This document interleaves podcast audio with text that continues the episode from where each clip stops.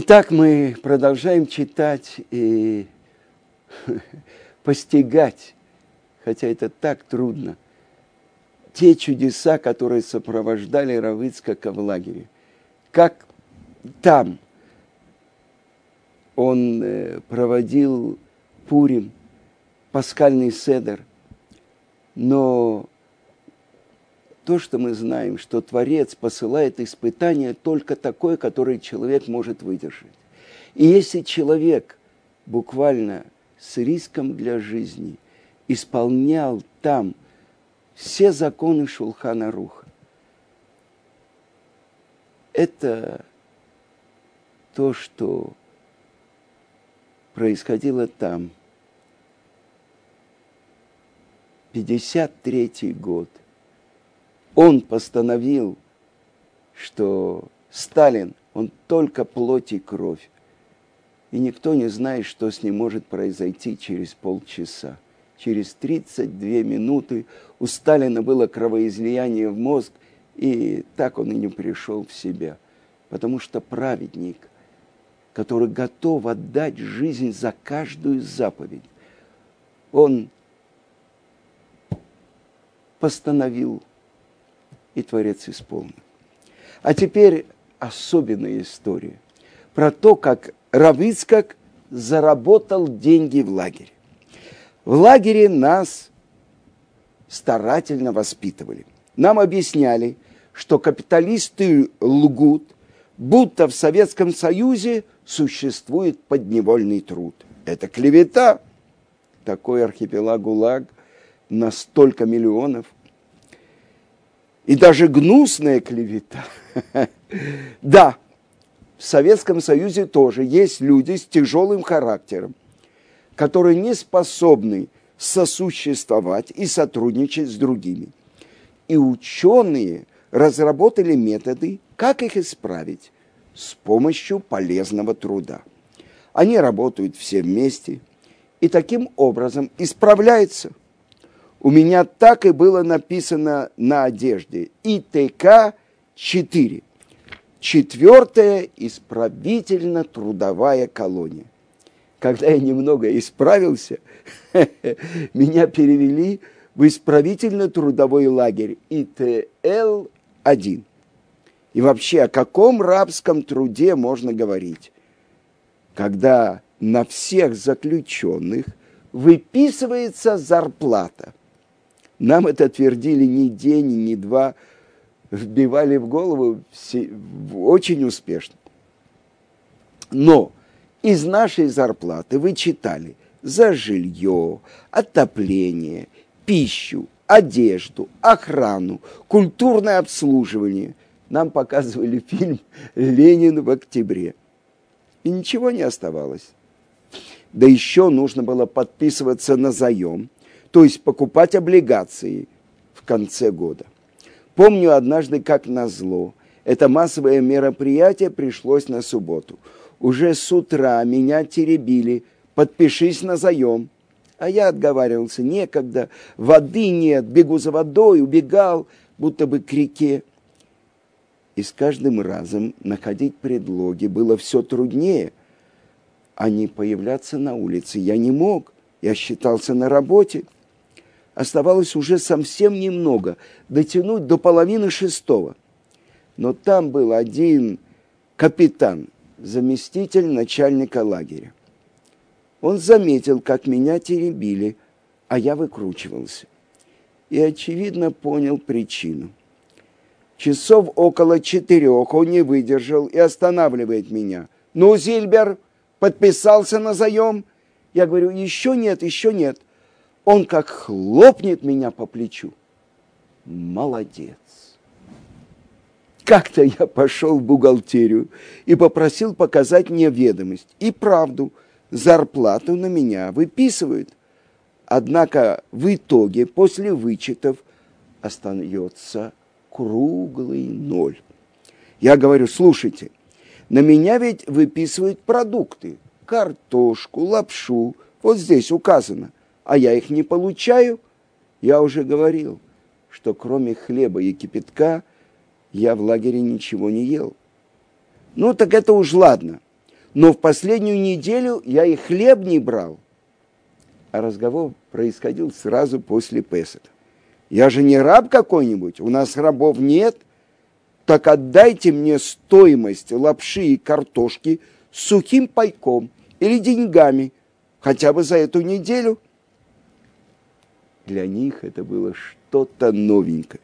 Такого еще никто не предлагал. Ну, девушки в бухгалтерии, конечно, сказали, что это не в их компетенции. Надо обращаться выше. У тех, кто выше, свои отработанные методы. Иди к тому, иди к этому, иди к третьему. Мне нечего терять. Я и пошел. Сколько я бегал от одного к другому. Как вы думаете? 35 раз. К замначальника, к начальнику, к начальнику над начальником – надо было еще поймать момент, когда они появляются в лагере. Три-четыре месяца я ходил. Я не отстал. И перед выходом из лагеря получил 300 рублей. И это я принес домой. Это было все равно, как из этой каменной плитки, на которой я стою, добыть мед. Может быть, даже из плитки это было бы вероятнее.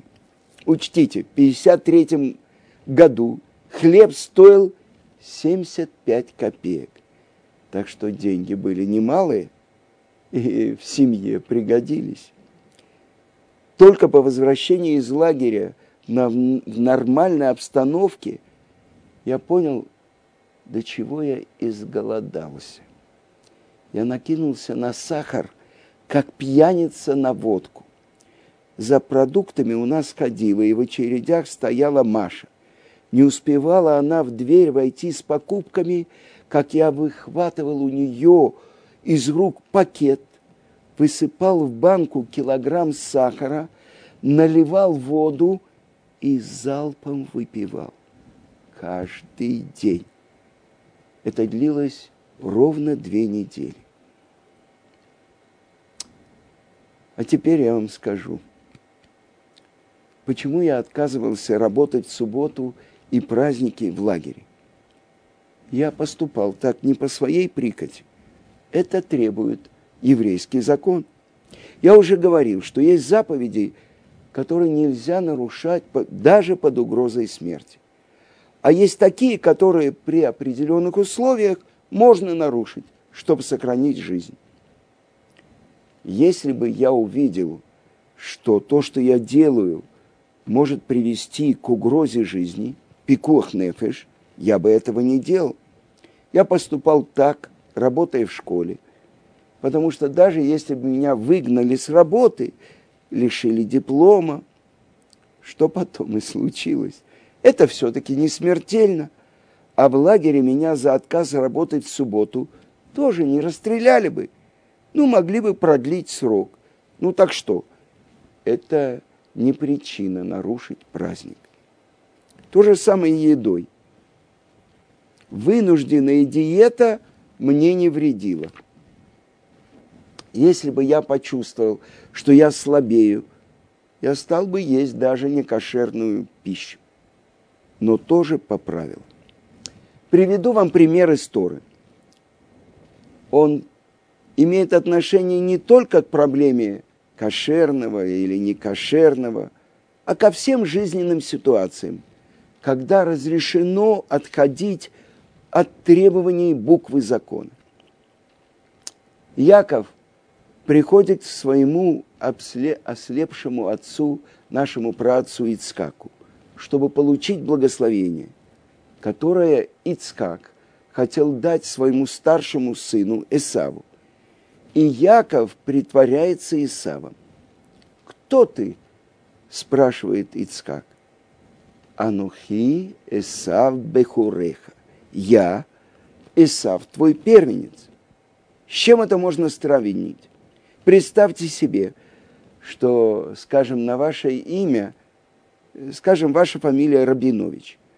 В районное отделение связи пришел перевод.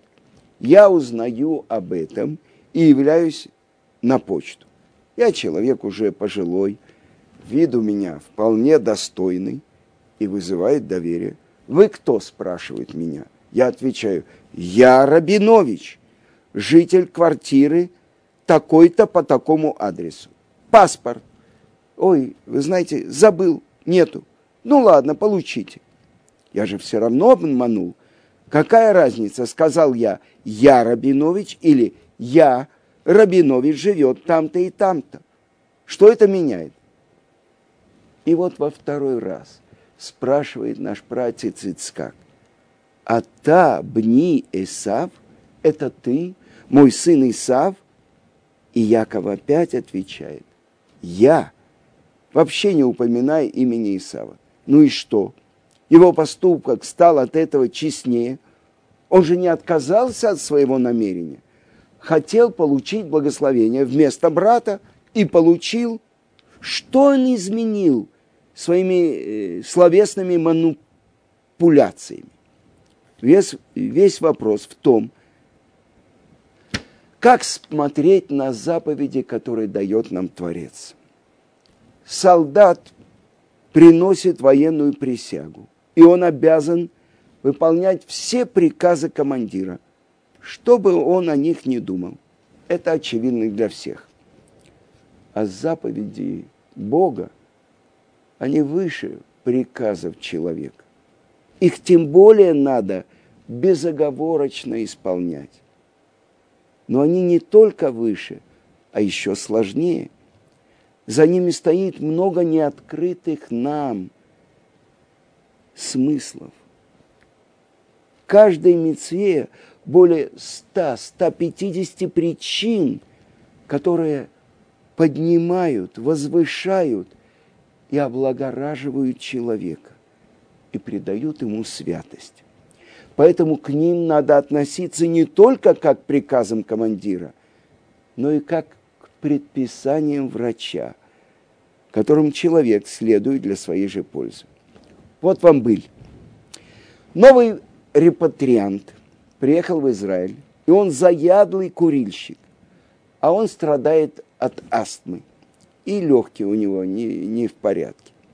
И врачи запретили ему курить, а дома жена и дети очень следят за ним. В отсутствии сторожа он забрался на нефтяной склад, который расположен по соседству. В тишине и уюте он сласть накурился. Там, правда, висело объявление, что за курение на складе получает, полагается штраф 300 лир – мы тогда на всю семью, э, Равыцкак приехал в Израиль в 1972 году, они получали 650 лир в месяц.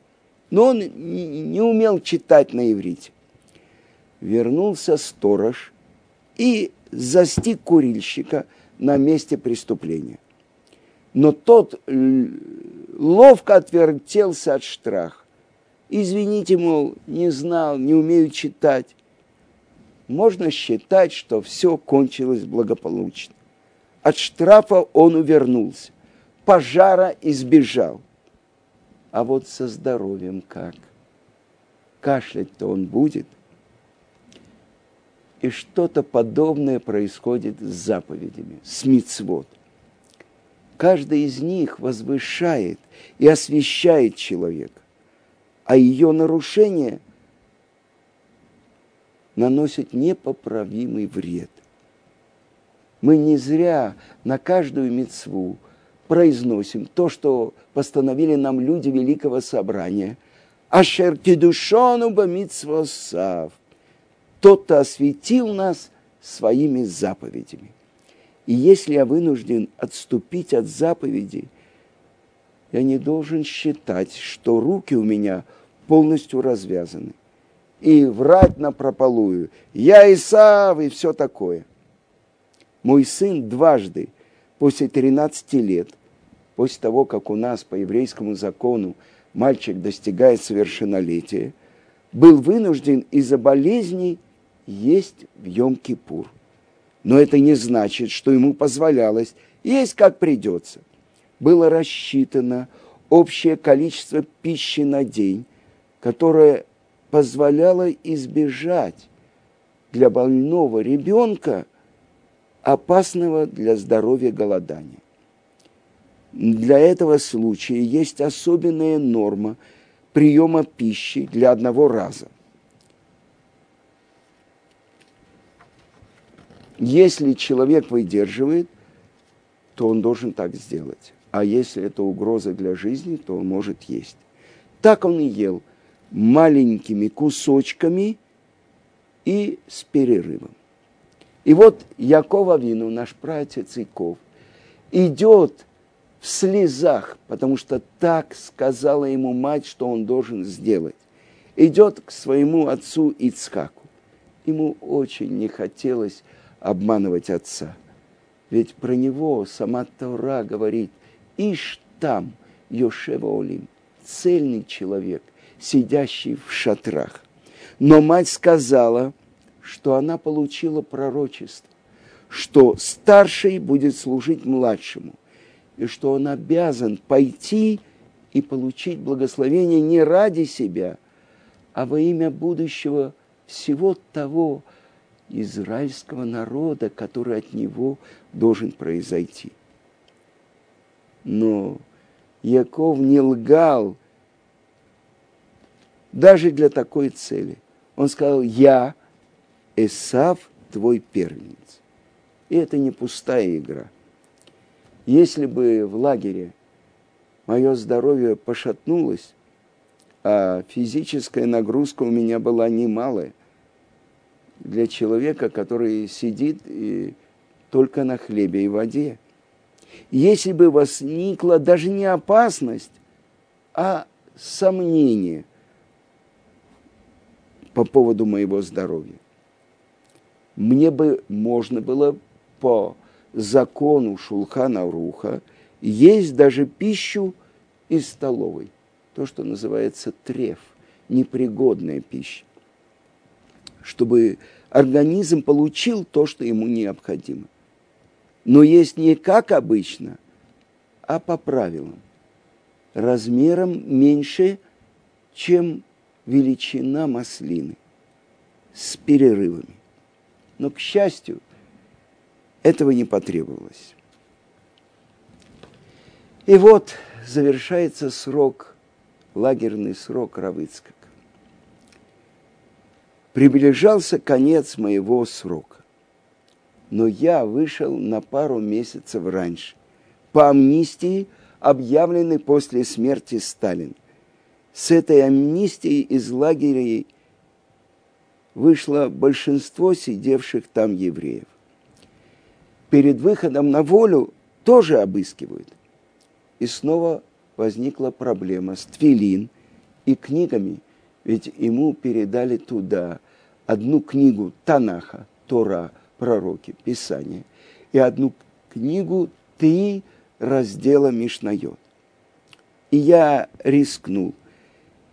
И еще раз воспользовался тем самым чемоданчиком, который производили в лагере, и который уже помог мне. С ним произошло такое чудо, что не обыскивали то, что находится внутри, и тот, кто преследовал его все лагерные годы, Олимпиев, он сказал, соврал явно в пользу Равыцкака, что так же, как машинку для бритья, он не давал брить себя опасным лезвием, ему принесли со свободу, и чемодан принесли ему со свободы. Хотя перед ним лежало уже 20 таких чемоданов. Как и в прошлый раз, я положил тфилин – книгу Мишнайот и книгу Танаха внизу, а сверху положил сухари и машинку и повторил свою молитву перед Творцом. Рибоношелюлам. Господин мира, я делаю все, что зависит от меня, то, что я могу – а ты сделай то, что ты можешь. И вот меня вызывают на выход. Прихожу с чемоданом. Чем это кончится? Не знаю. И вдруг один в погонах с грозным видом берет меня за рукав ну-ка пойдем поговорим. И уводит меня в другую комнату, в третью. Мне стало не по себе. Наверное, он что-то подозревает. Тут он оборачивается ко мне и спрашивает, ты меня не подведешь? Нет, говорю. Если спросят, что скажет? Скажу, что вы меня обыскали. И он открывает дверь и говорит, выходи. Так я вышел на свободу. Как это получилось? Понятия не имею. И кажется мне, что с моим чемоданчиком трижды происходило чудо. Что-то необычное. И я хочу вам рассказать, что я был свидетелем еще одного чуда. Я привез на такси Равыцкака в наш район, чтобы он выступил на иврите в нашей синагоге. А в, в машине э, он положил чемодан. И так как мы торопились, я побежал. И Равыцкака проводил, и он встал и начал говорить. И тут меня обдало холодным потом. Я понял, что чемоданчик остался в машине. Я не знаю, откуда у меня был телефон, как я созвонился. Я обещал таксисту любые деньги, и он привез чемодан к концу урока. Я принес Равицкаку чемодан, и он даже не знал про это четвертое чудо, которое произошло с этим чемоданом.